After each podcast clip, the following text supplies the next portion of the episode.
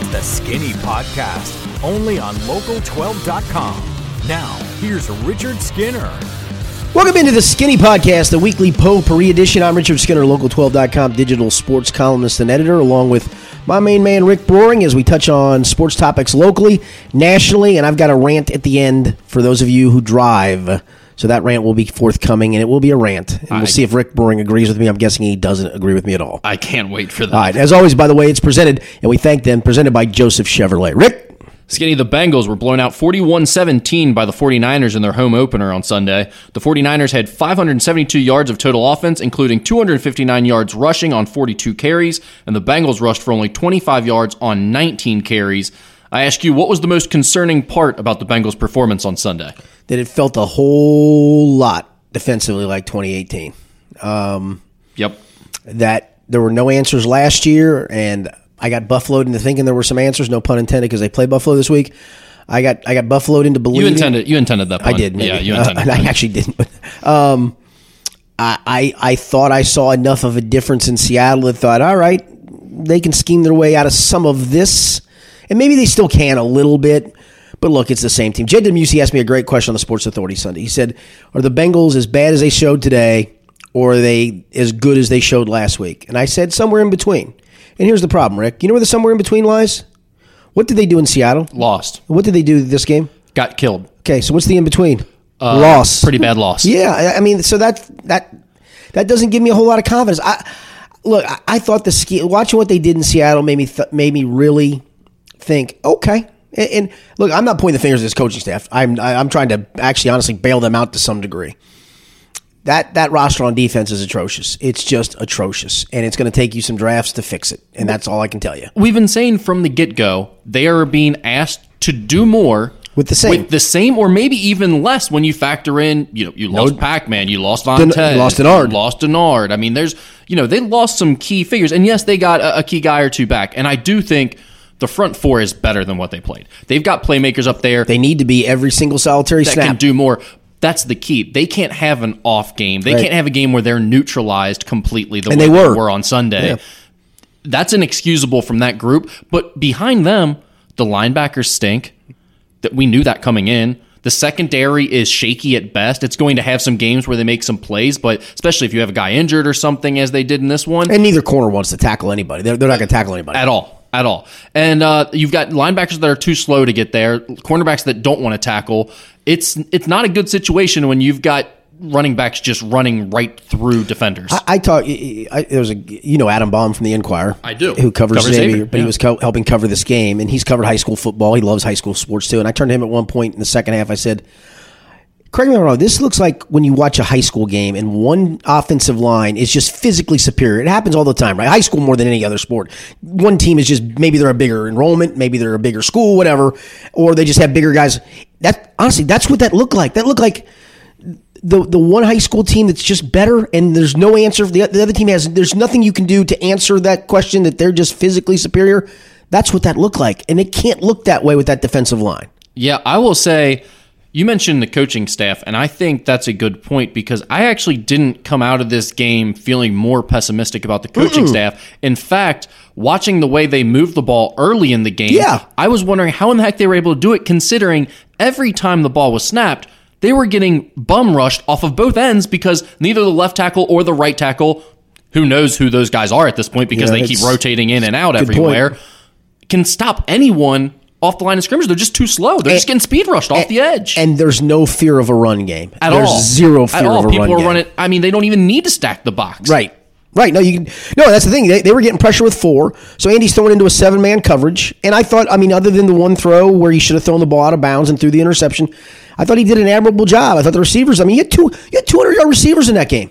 Two. They're coming up with schemes to move the ball occasionally, despite having zero protection Yeah. and zero run game. Yeah, and that's that's the thing that I think is encouraging. But I I got no answer for you for for the defense. I I thought, look, I got I, maybe it was just.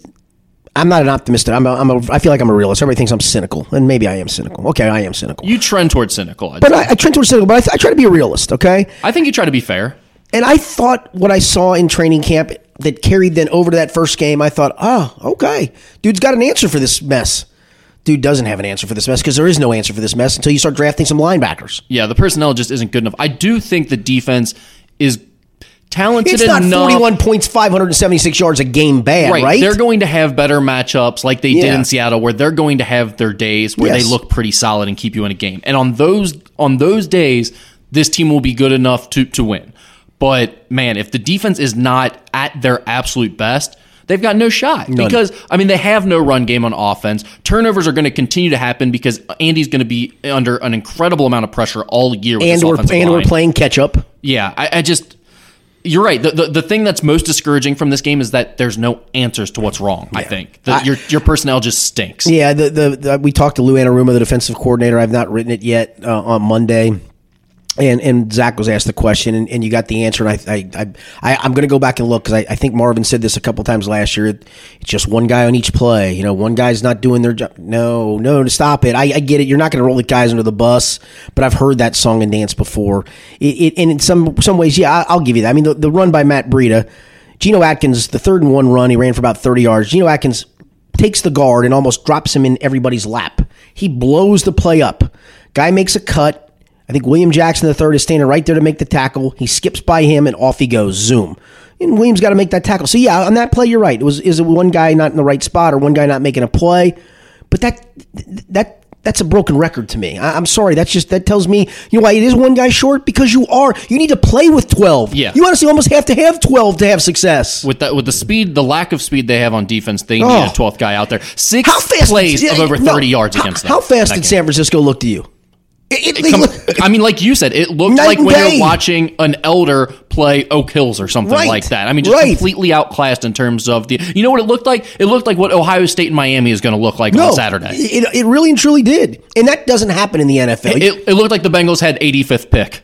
We'll talk about that in a second. yeah, exactly, exactly right. So yeah, I mean, the most disappointing part to me is I'm not sure there's an answer, Rick. I really don't. I'm not sure on defense there's an answer. No, I don't think there is.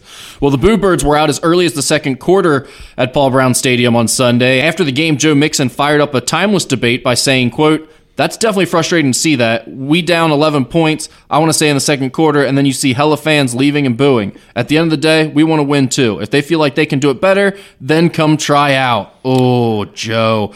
Do you have a problem with what Joe Mixon said? I have a problem with him saying that's definitely frustrating to see that. I'm not sure you see. Do you see boos? I guess you can. People booing, you can Well, see it. I think he was talking about the, I the, get it. the I people get- leaving. I get it. I get Yeah. it. Um, I do and I don't. The hell of people leaving. The hell of people leave. Um, I do and I don't. Uh, don't give me that nonsense. Fan that fans have been booing since the dawn of time. It's what they do. If you're you, you are in a performance based business, right? And I, I, I Lou Anarumo, we made that point. He said, "Listen, I'm it's a performance based business. We didn't perform. We stunk, and I got to own that." Okay, own it, Joe. Just own the fact that you stunk and, and own it. Now, I will also say this for Joe booing, who's working his manufacturing job or his car sales job or his insurance job. How about when my policy isn't up to grade? Can I come in and just berate you and boo you right to your face? How are you going to handle that? You going to punch me? I mean, I pay your salary, Joe. yeah, well, and I, I look, you do to some degree. I mean, you honestly do to some degree. I, I pay the insurance guy's Listen. salary too to a degree. That's the point. Bo- booing, you, you have look, you have every right to boo. I think you have every right to leave. You paid the ticket. If you want to spend ninety bucks on a ticket and get ten dollars worth of value out of it, that's on you. But go ahead. I, I, that, that's fine. Again, this is a performance based business, Joe. You guys didn't perform. As long as it doesn't get personal or they're throwing something or physically trying to do something to you. Own it, man. Just own it. Own it and say we need to be better so fans don't boo us. So fans don't leave. Again, I'm not outraged either way. Um, I, I I've I've booted in my day. I'm not a big boo guy. I don't really believe in it. I don't think anything's really probably worth that. If I didn't if I don't like the product, I'm just gonna probably get up and go. I'm just not gonna watch it any longer. I'm not enough of a fan. Like as you know, the only thing I'm a fan of is Kentucky football, and we'll get to that here shortly where I'm about to have my head blow clean off. Um, but no, I, I you know, for that fan that boos again, do I go to your restaurant and and I mean last night last night I went to Frisch's. Went to Frisch's. Love me some Frisch's. Here we go. I, I had to fast because I had to do a medical thing, so I fasted all day. So it's eight thirty at night. I go to Frisch's, and I want to get a fish sandwich and some onion rings. Eight thirty at night. Frisch's somehow. Well, we're out of onion rings. Wait a minute. You're what? You're Frisch's, man. You ain't out of onion rings ever. And I said that. I even said it the day. I said, I, "I'm sorry, what? You- You're what?" She goes, "Out on your rings," and she was really curt about it. Like, I know that you're pissed, sir, and there's nothing I can do about it. I said, "Hang on a second. It's eight. Th- you're out of." She goes, "Sir, we're out on your rings." I okay, give me. I Well, I guess there's no hot fudge cake and vanilla Coke then, too. Yeah, I'm, I don't. Jeez. I, I don't like the vanilla Coke part of it. But anyway, so I, I, I pulled up. She goes, "Yeah, I'm, I'm sorry." I said, "I'm not mad at you, I, but I could I have yelled and gone, wait a minute, you're a freaking restaurant. You, got boo. You're out of on your right. Boo. No, I mean honestly, no. You know what would be absolutely amazing? You don't even get mad. You don't even ask again. Just the second she says we're out of onion rings, you start going, boo! right. I mean, honestly, is that is? I would put- that in perspective for me. just a car full of people booing the. But it is again. This is a sports is a performance based business. No one's giving you credit for the old college try as a professional. I'll give you the credit for a college try as a collegiate player or a high school player. I ain't giving it to you as a pro. I mean, how many jobs aren't performance based though? What does that mean? Like we're all expected to perform, right? Um, so from, fr look, I think there's two different perspectives. All right, here. but here's the thing: Do you think you win in your job every day? oh, I kick ass. Look at me. Do you're you right. listen to this podcast? You're it's right. freaking I- incredible. I, I will tell you, this, I, I I take a few L's during my day. I will tell you that right here. I right find that hard to believe. I know I'll you take do. your word I know you do, but I do take a few L's during the dur- during during the day. So you're right; it is a perform, but. I'm not the end of my day. There's not a bottom line. Did I win the day or lose the day? For these guys, it is you either have more points or you don't. And if fans don't like the way you perform, getting to where the end result was, I got no problem with the booing. I, I don't. But I also don't have a problem with what Joe said either. I, I don't. so I'm kind of on the opposite end of the spectrum here on both sides. I think there are two different perspectives. First, from Joe Mixon's perspective, don't say this. You know exactly what the response is going to be. You know exactly how it's going to come off. You know exactly what the people who do support you and do have your back There ain't and many don't- left. and don't boo for you. You know how they're going to feel when you say this.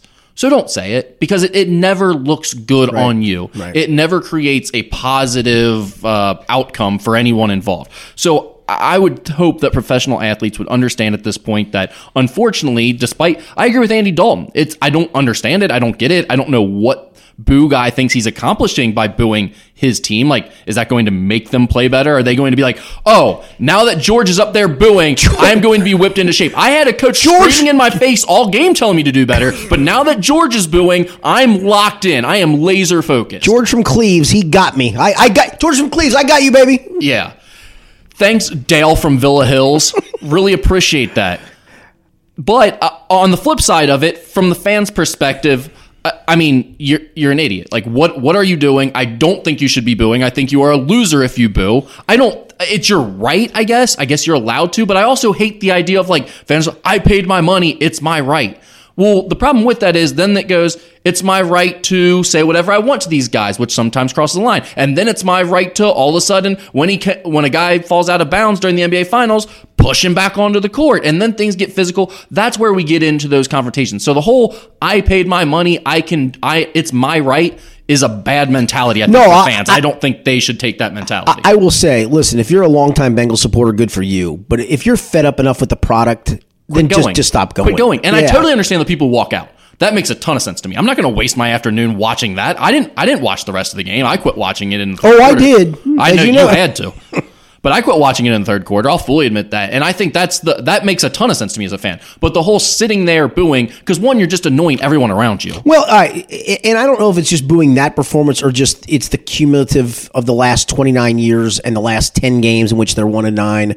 All the things that just pile up that you thought. I, I don't know. I again, I, I do. I see. I, I, I get. I, I It's get fair booing. to be pissed off. It's fair to not want to be a fan. It's fair to not want to support. But again, I just don't. The booing makes no sense. It doesn't help anyone. It do, it's not like the players like take that to heart and like, oh, now we really feel like we let you down or something. They wanted to win all along. So the only thing you're doing is annoying the people you're sitting And next don't to get, don't give and me don't like give me the tryout line either. I mean, don't don't. Yeah, that's that. it. Yeah, that's a bad line by Joe Mixon. don't give me the tryout line. He line. can't say that. Like that's just a dumb thing for him to say. I will also say, for those of you that think it's easy, I, I, I we were in the locker room Monday. I said, "Can you imagine a fan trying to block that guy?" And it was some some honestly, was some practice squad guy walking by.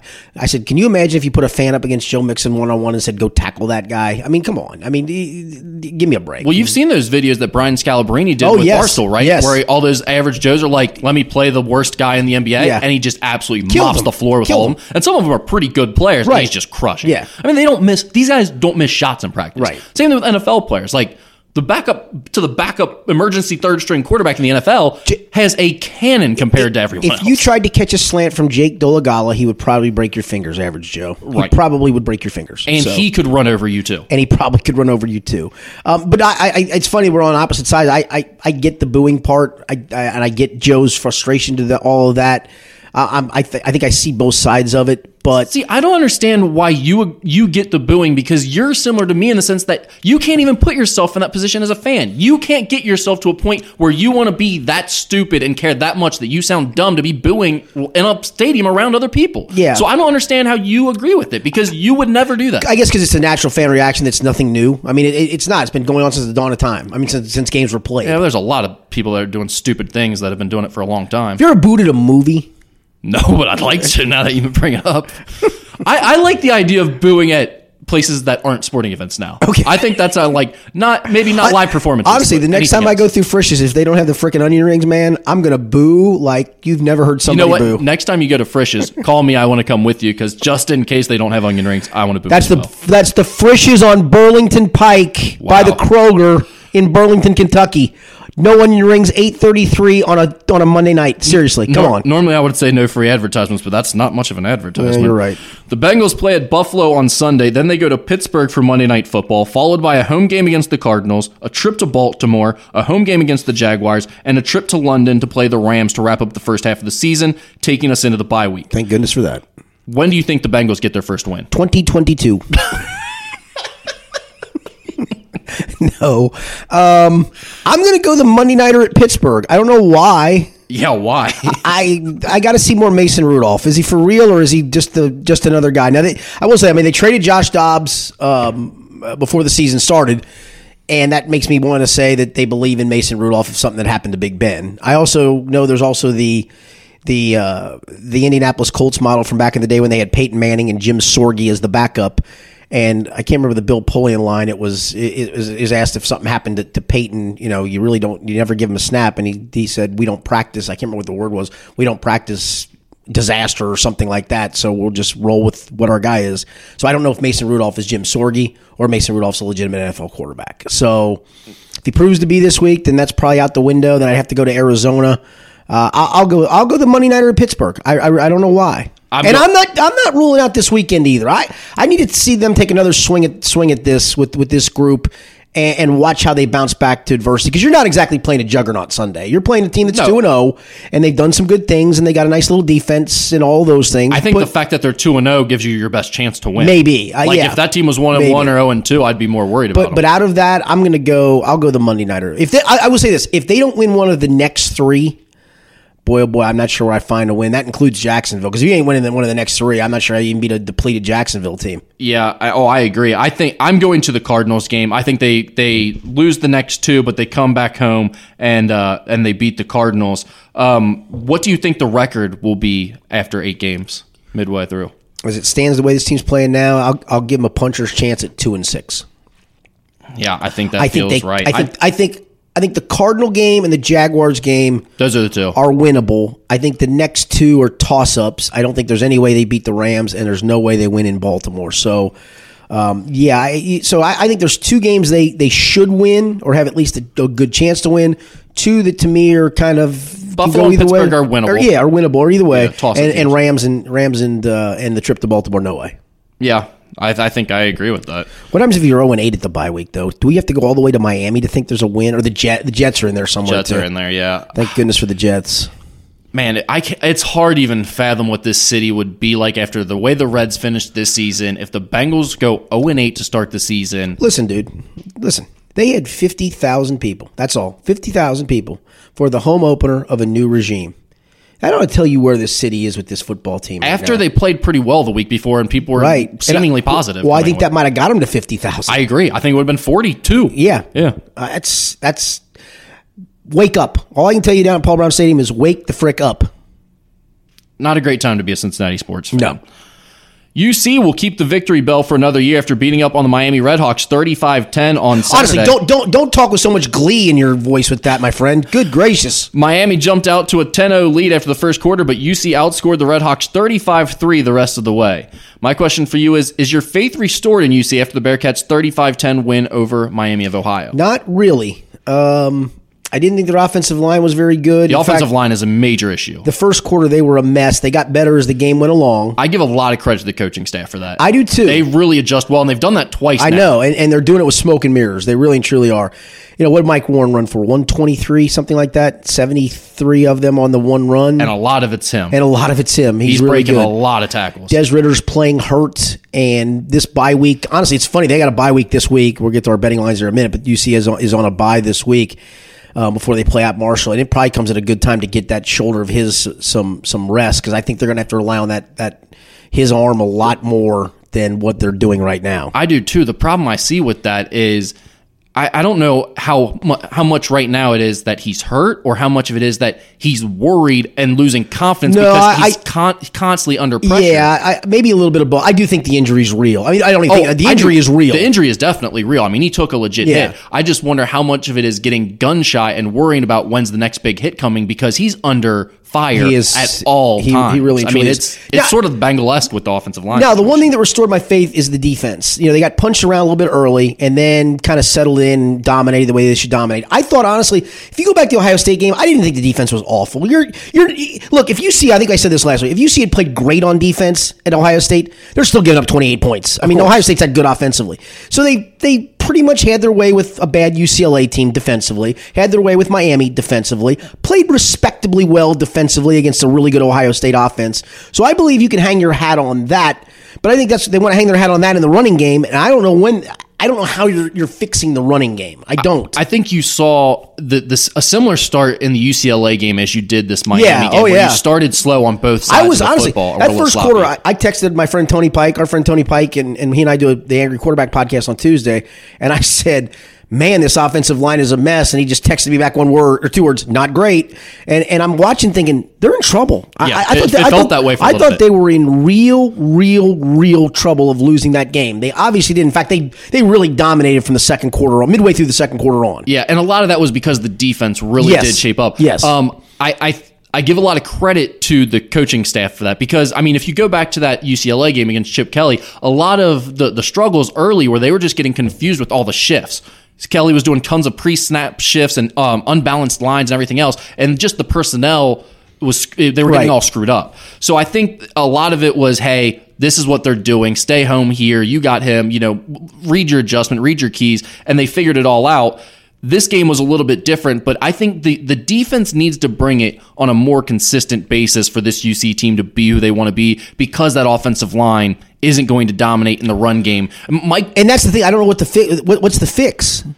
The fix is getting James Hudson eligible. Oh no, wait, that won't uh, happen until yeah. I don't even know if that's the complete fix either. That's part of it, and that doesn't come till next year. Yeah, and I don't think for the offensive line there is much of a fix, but I do think this defense is it's still got some young playmakers on it. There's still a group that's kind of gelling together. I think I do think they can get better as the season goes on because they show flashes. I mean, they really did dominate two and a half, three and a half quarters of this game. Yeah, and, and obviously you're not facing an Ohio State level talent the rest of the way. Although UCF offensively is pretty dy- UCF is pretty dynamic. Really, nobody really else is. Houston's got the quarterback is a nice player, but their defense is a is a out and out sieve. Yeah, Mem- Memphis is Memphis is decent. good. I like Yeah. I, I do I like Memphis a lot, but you're you know you're, you've you've already faced your biggest challenge and did okay.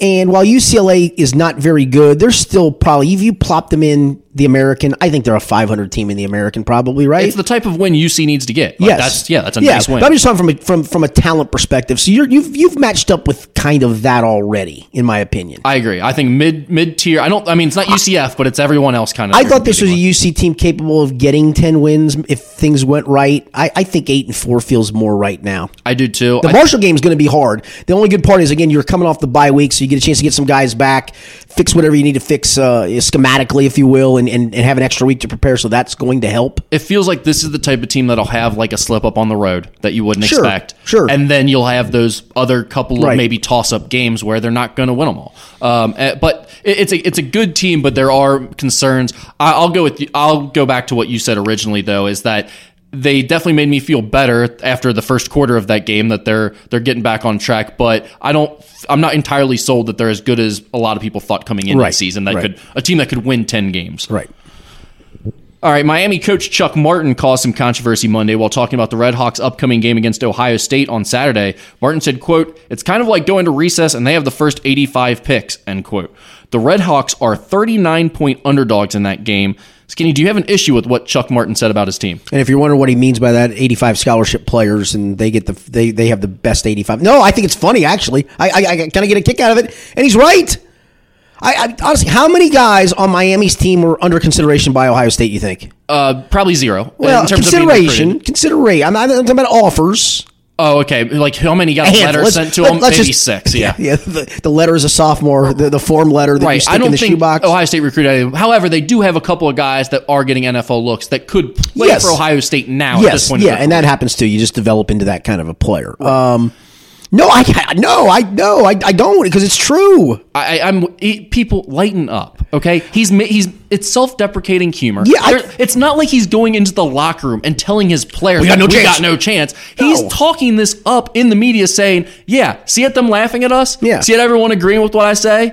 You know, like I mean, he it's not like he believes this or his players believe this in the locker room. So no, I have zero issue. Listen, the players know Exactly. They None of his players are offended by this. People thinking that this is like somehow, um, I, I don't know, putting your your team down or throwing them under the bus. It's silly. Lighten up. No, Like, uh, and Cam Butler. Cam. Butler, who went to Covcath, starts on the defensive line. Actually, he's a really Had a nice player. great game He had a great game. Yes, yes, he did. I thought he had, he had a great game.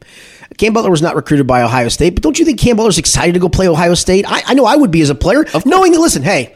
They didn't recruit me. I'm probably not gonna, but you know what? I get a chance to line up toe to toe with those guys. This will be great. I'm looking forward to the challenge. Yeah, it's the chip on your shoulder, Yeah. right? It's the same thing UC wanted to say. They don't respect Right. us. They didn't recruit Right. us. They don't. They they think they're Ohio's team. Well, Miami probably doesn't have it at the level of UC. Th- They know it's a little bit more of a long shot, but they're feeling the same way. They didn't recruit us. They don't want us. They think they're going to walk all over us. Yeah. So you go out and you say something self-deprecating in front of the media and say, I mean, what else is Chuck Martin going to say? No, I guarantee a win on Saturday. And That'll I- go even better. And if you want to get the crux behind the truth, if you line both teams up, knowing who the players are, their pedigree, all those things, and, and you just said, all right, Ohio State, you get the first 85 picks.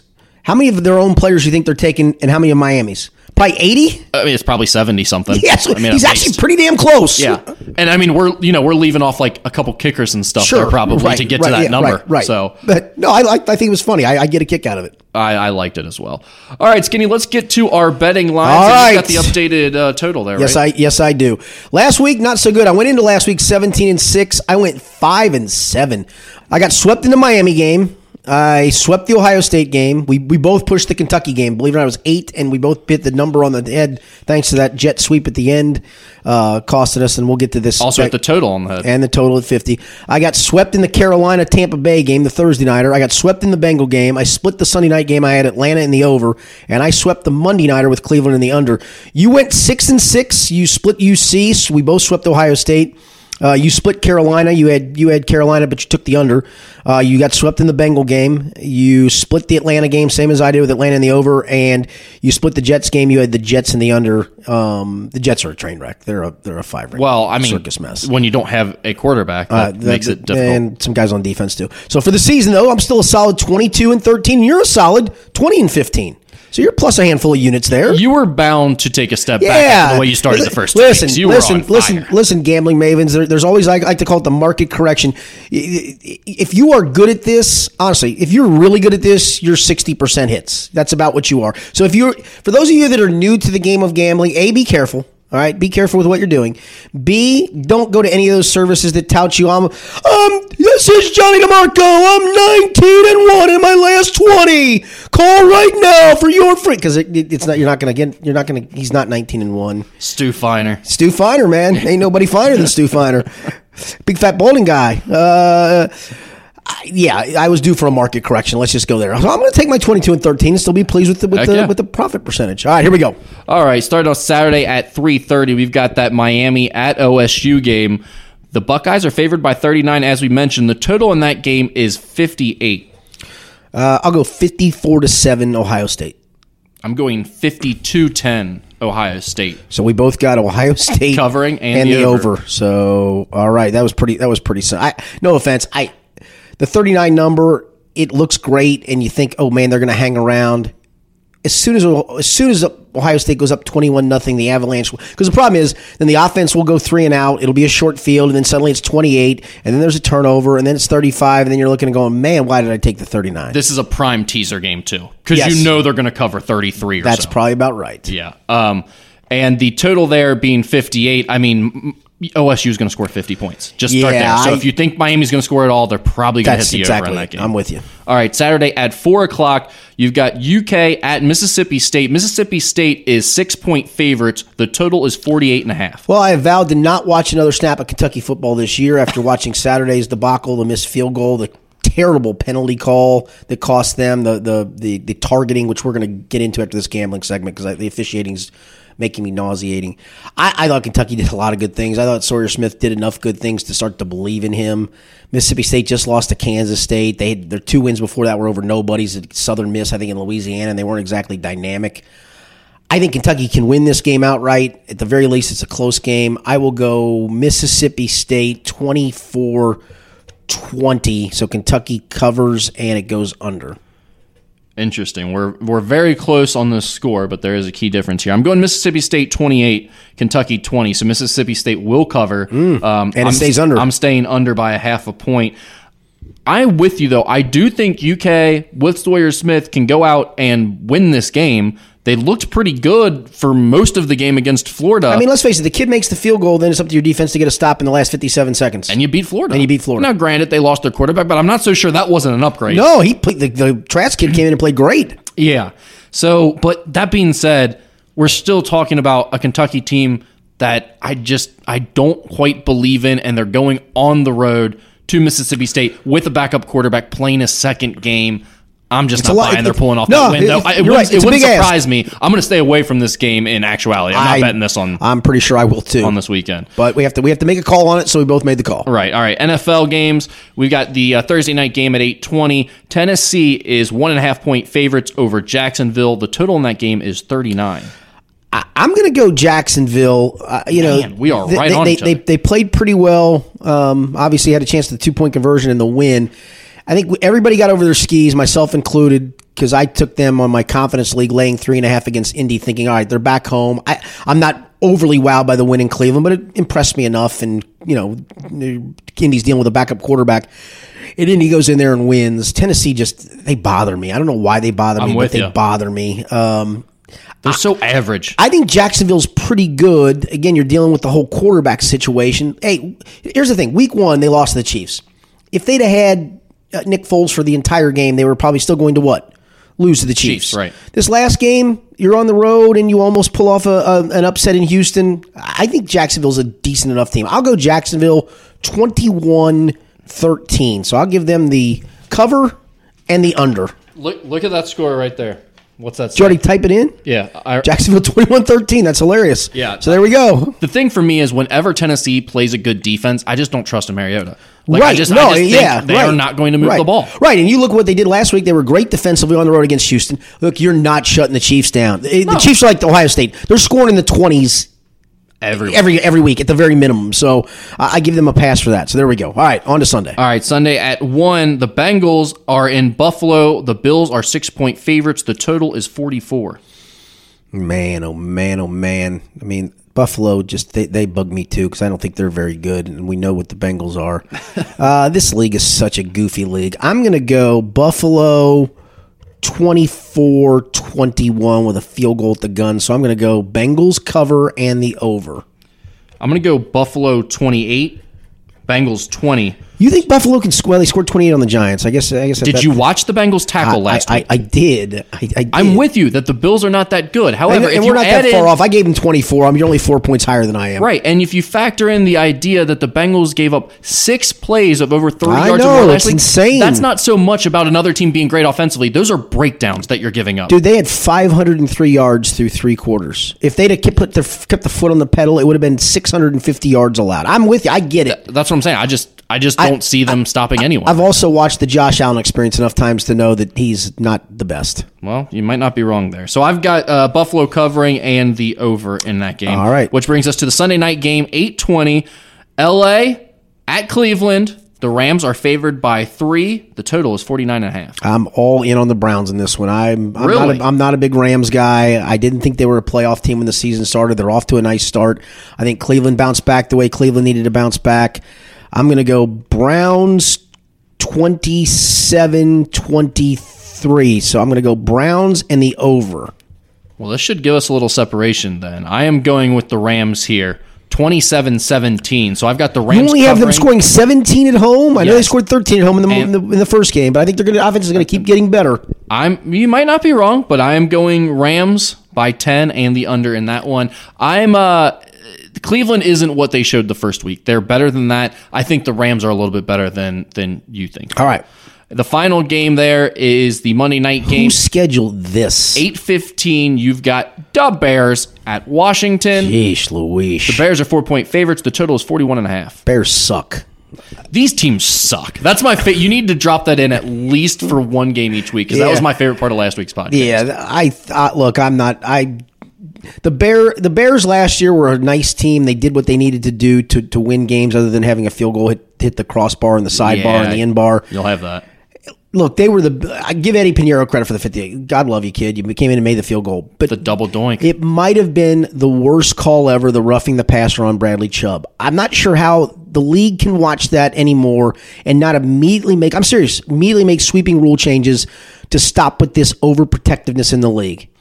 Hey, listen, before I, like I said, you got me on my diatribe now. Now I'm on my officiating diatribe. All right, let's make the pick in this game, then I'm going to go on my officiating Okay, diatribe. go ahead.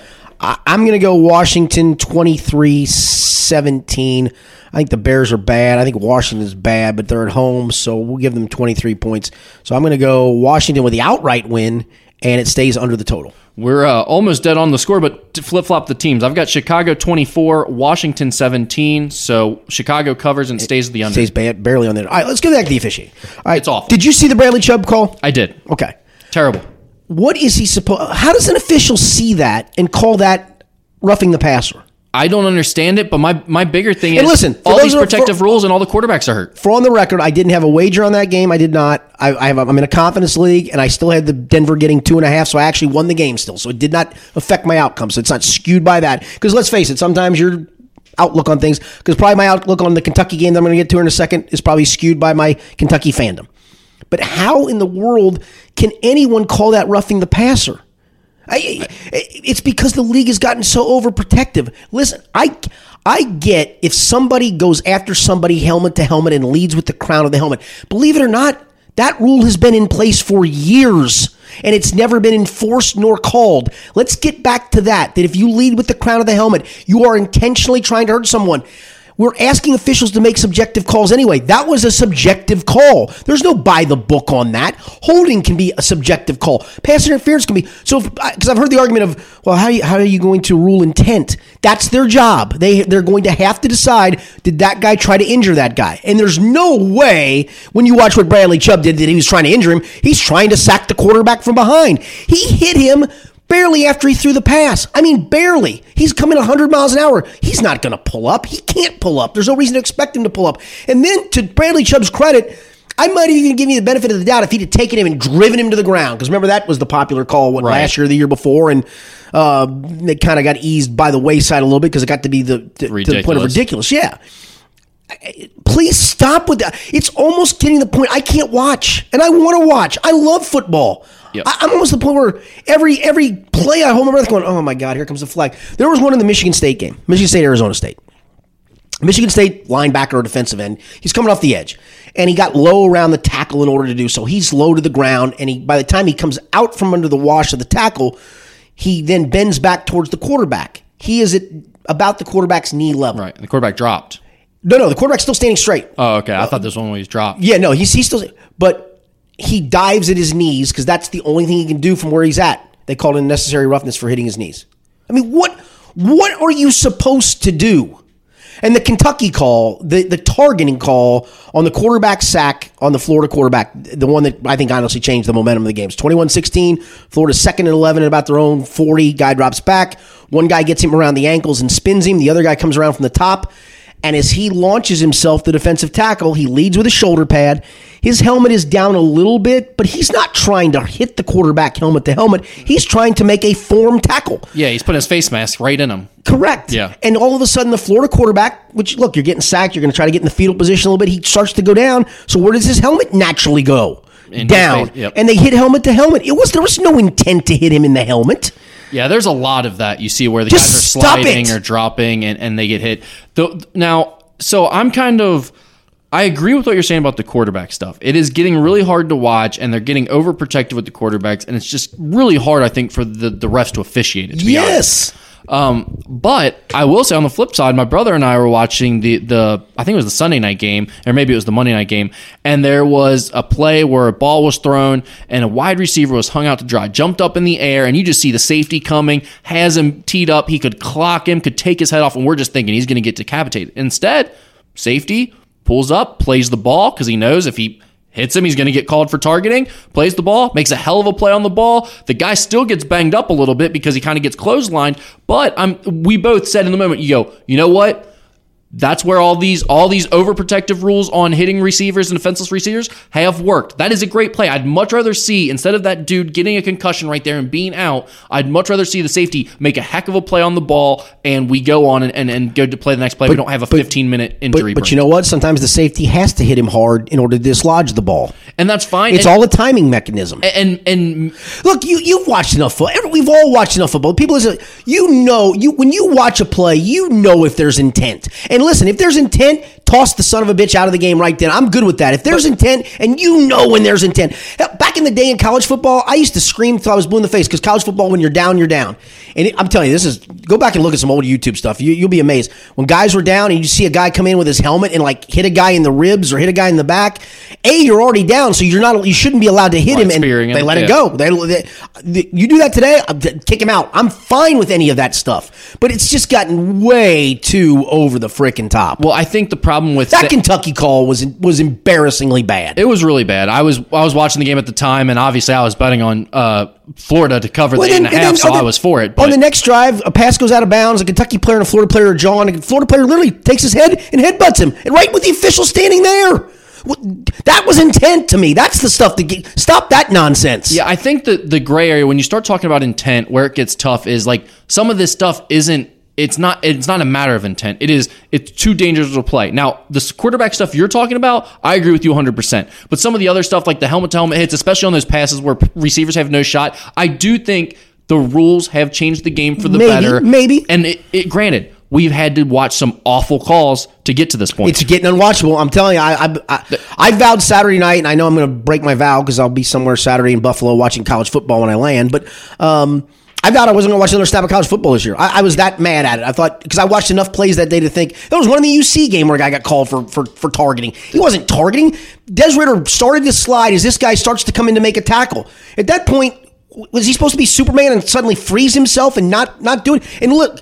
Des Ridder slid, but it was literally at the last second he decided to slide. How do you know as a guy, as you're coming in to make a tackle, that at the last second he's going to slide? How do I avoid that?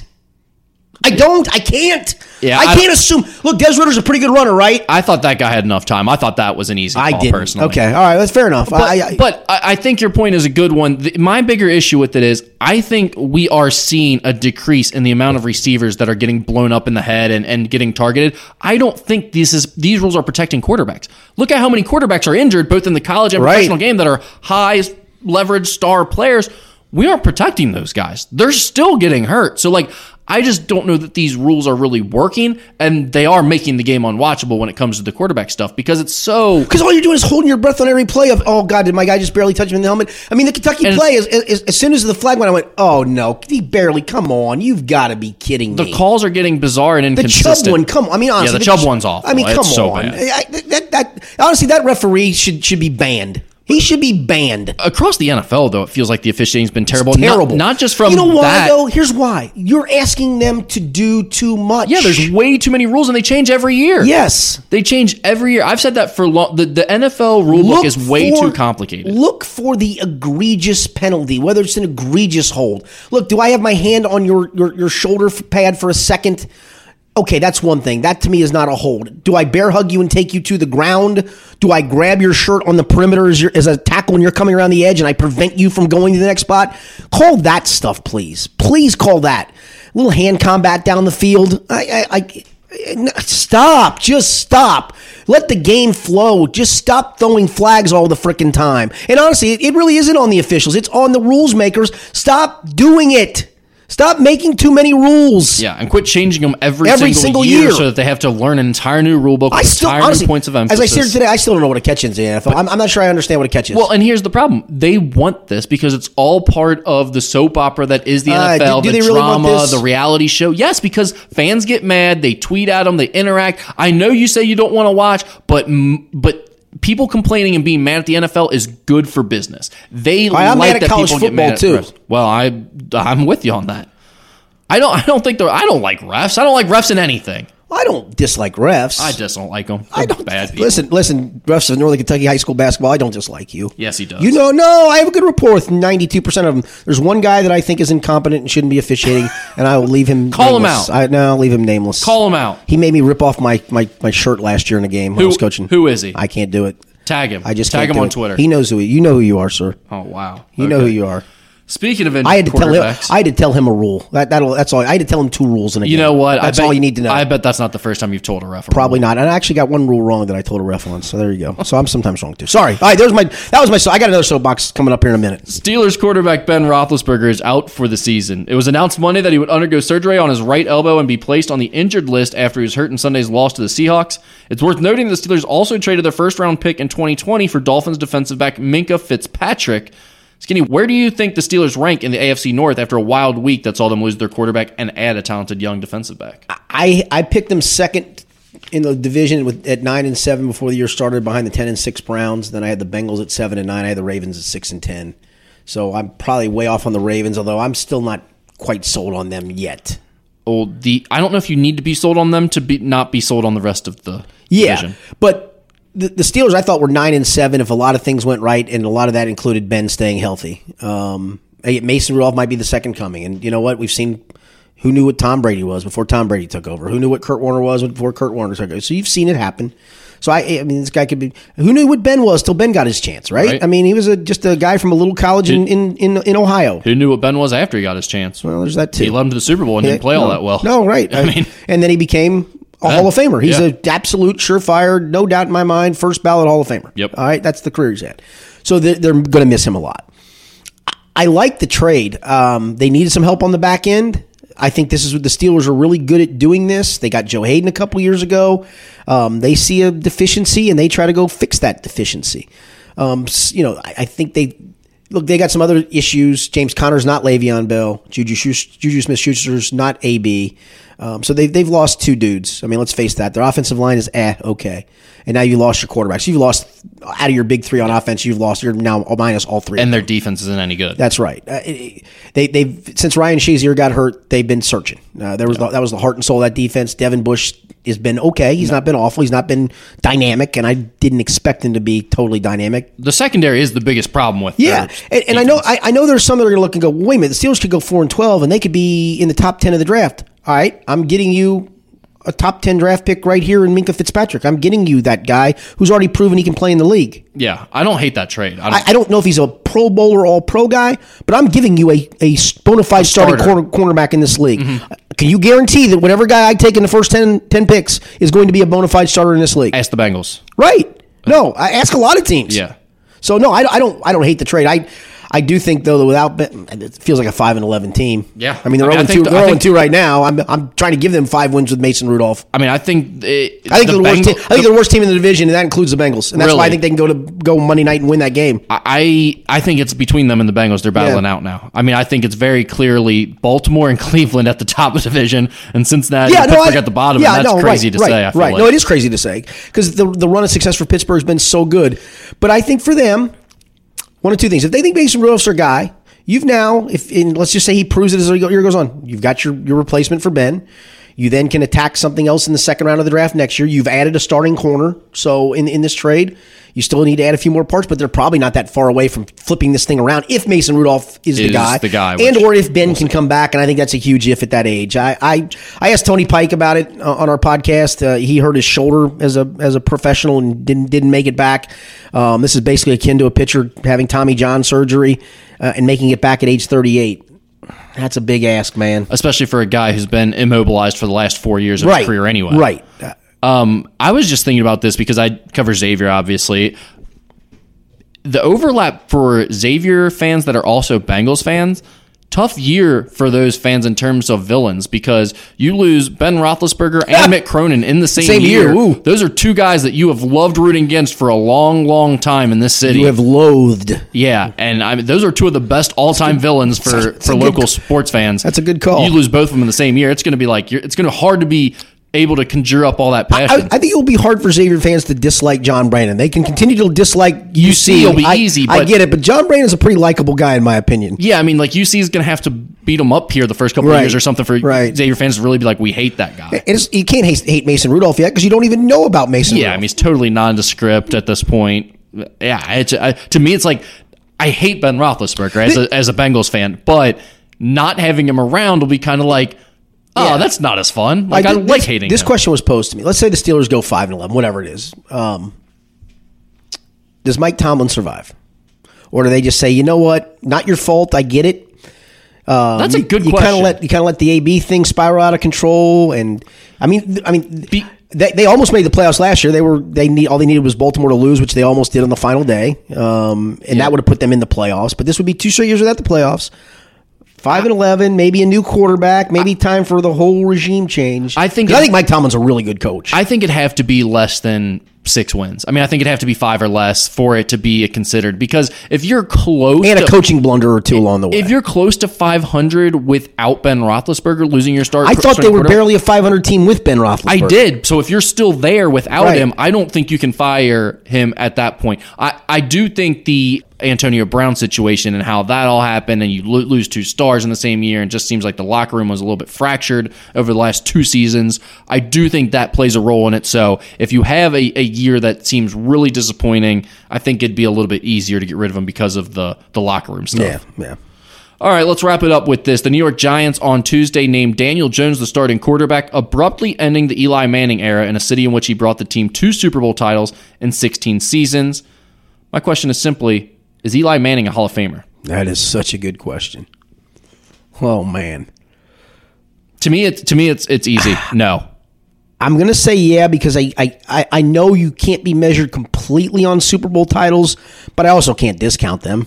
And let alone one, he got two. I can't discount that.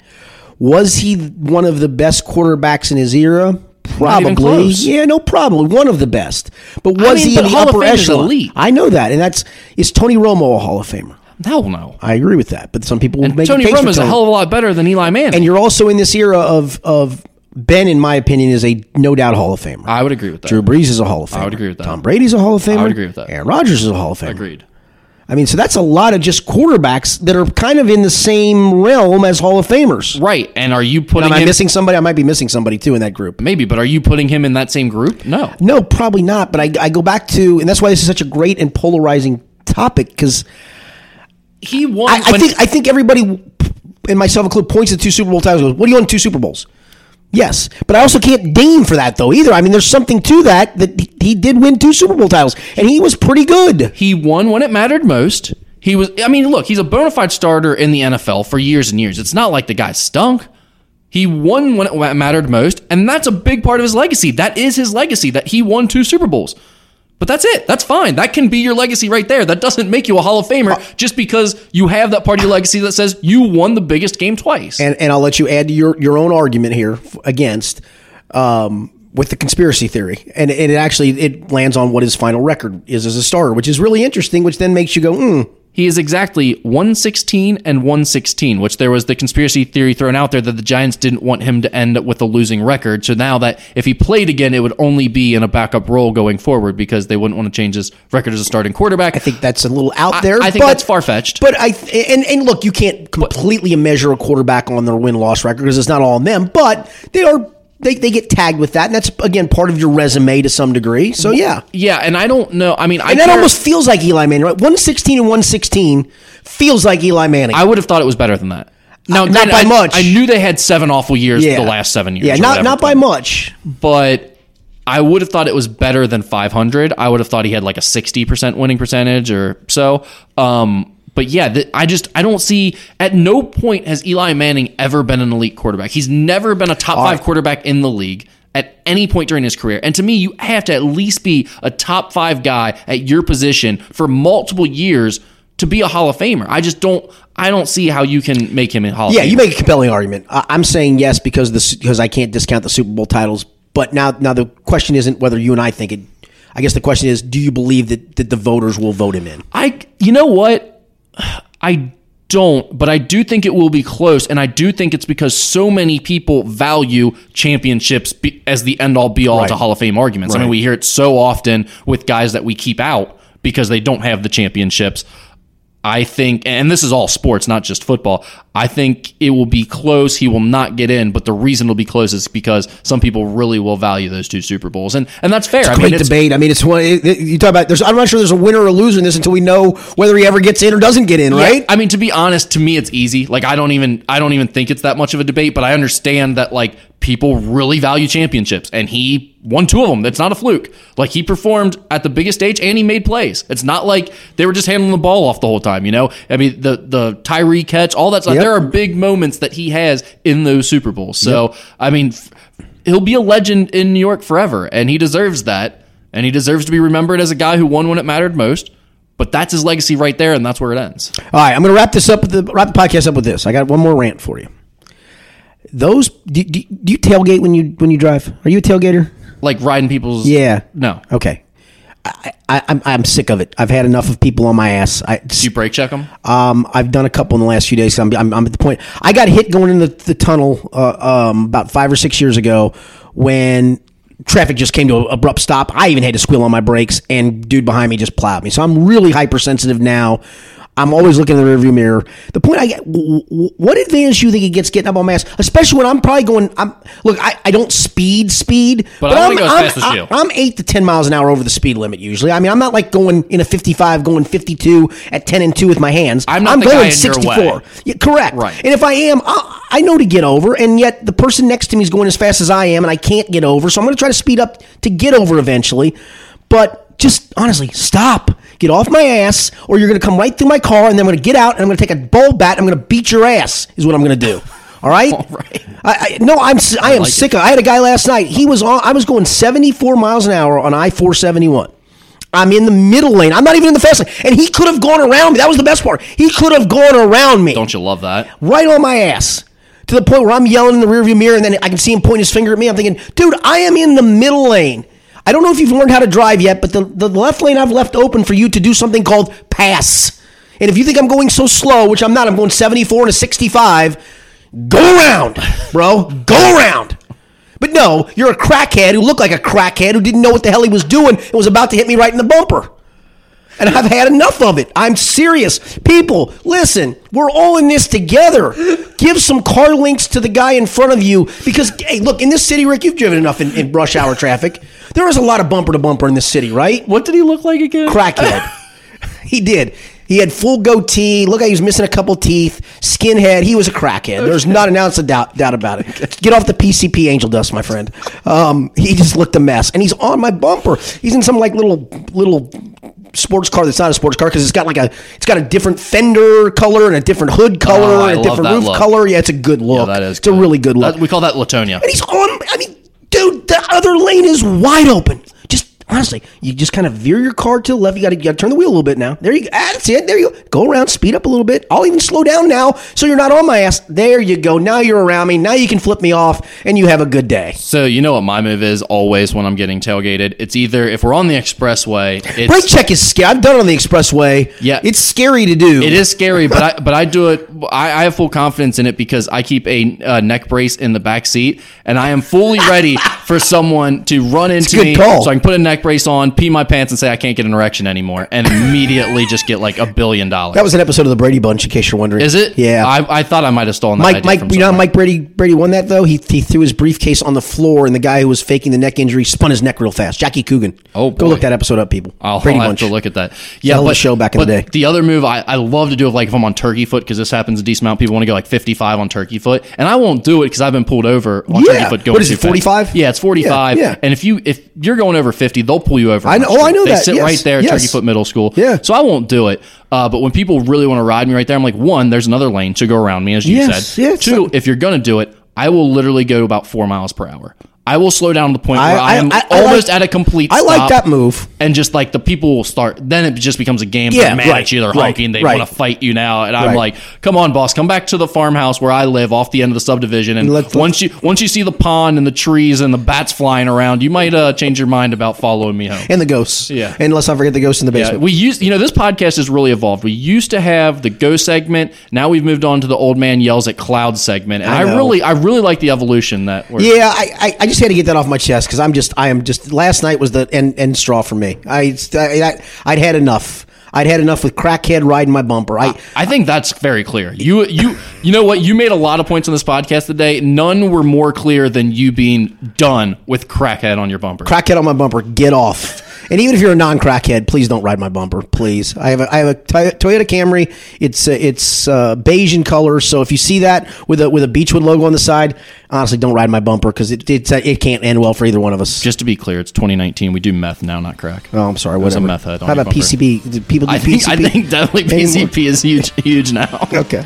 Don't do the PCP angel dust. That's all I can tell you. All right. This has been the Skinny Podcast, the Potpourri edition for Rick Broering. I'm Richard Skinner. As always, it's presented by Joseph Chevrolet. Thanks for listening.